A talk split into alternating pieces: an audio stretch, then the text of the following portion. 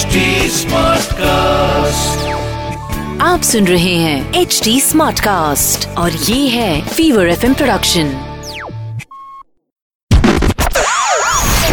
चिकना दने में चिकना, चिकना चार्ली चिकना क्या बोले तो बोलते laughter is the best medicine, लेकिन अगर टीबी हो तो यही लाफ दूसरे को टीबी का लाफा दे सकता है। आयला भाई बाउंसर गया। वैसे चार्ली चिकना के फेसबुक पेज को आप लोग लाइक करो, आपको टीबी देंगा और कॉफी भी देंगा। चिकना बोले तो छोटे आजकल टीबी मुंबई में बहुत फैल रहा है। टीबी मालूम है ना? क्या भाई इतना नहीं मालूम।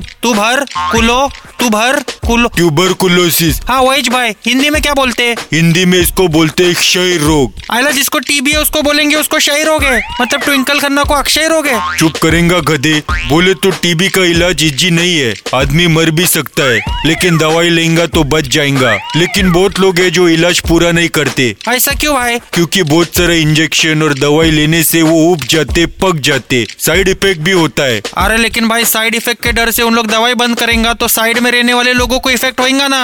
बरोबर, अगर किसी को टीबी हुआ है तो वो न सिर्फ अपनी जान की लेकिन दूसरों की जान की भी परवाह करे। बरोबर, आपका कफ किसी को कफन तक पहुँचा सकता है।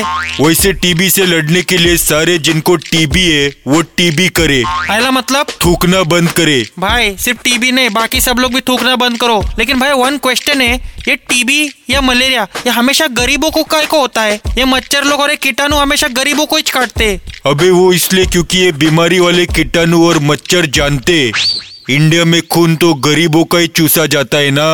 भाई टीबी का तो इलाज है, लेकिन बीबी का कोई इलाज है क्या? चिकना में चिकना, चिकना चार्ली चिकना क्या। आप सुन रहे हैं HD Smartcast और ये था fever FM production. HD Smartcast।